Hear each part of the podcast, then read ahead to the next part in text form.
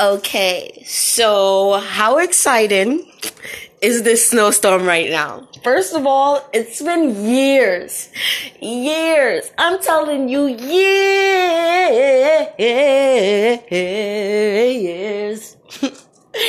since we've had a snowstorm, since we've had real snow, since we've had a real snowfall, and this is like the best feeling in the entire world. Something to appreciate in the time of the pandemic. A snow day!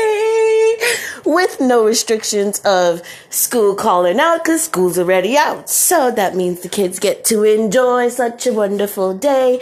Tomorrow, if they didn't get to enjoy it today while it was falling fresh on the ground, um, this is like the most spectacular Christmas ever, and it is still falling like all afternoon, all night. This is going to be absolutely amazing. I really hope everyone get a chance to enjoy this snow day.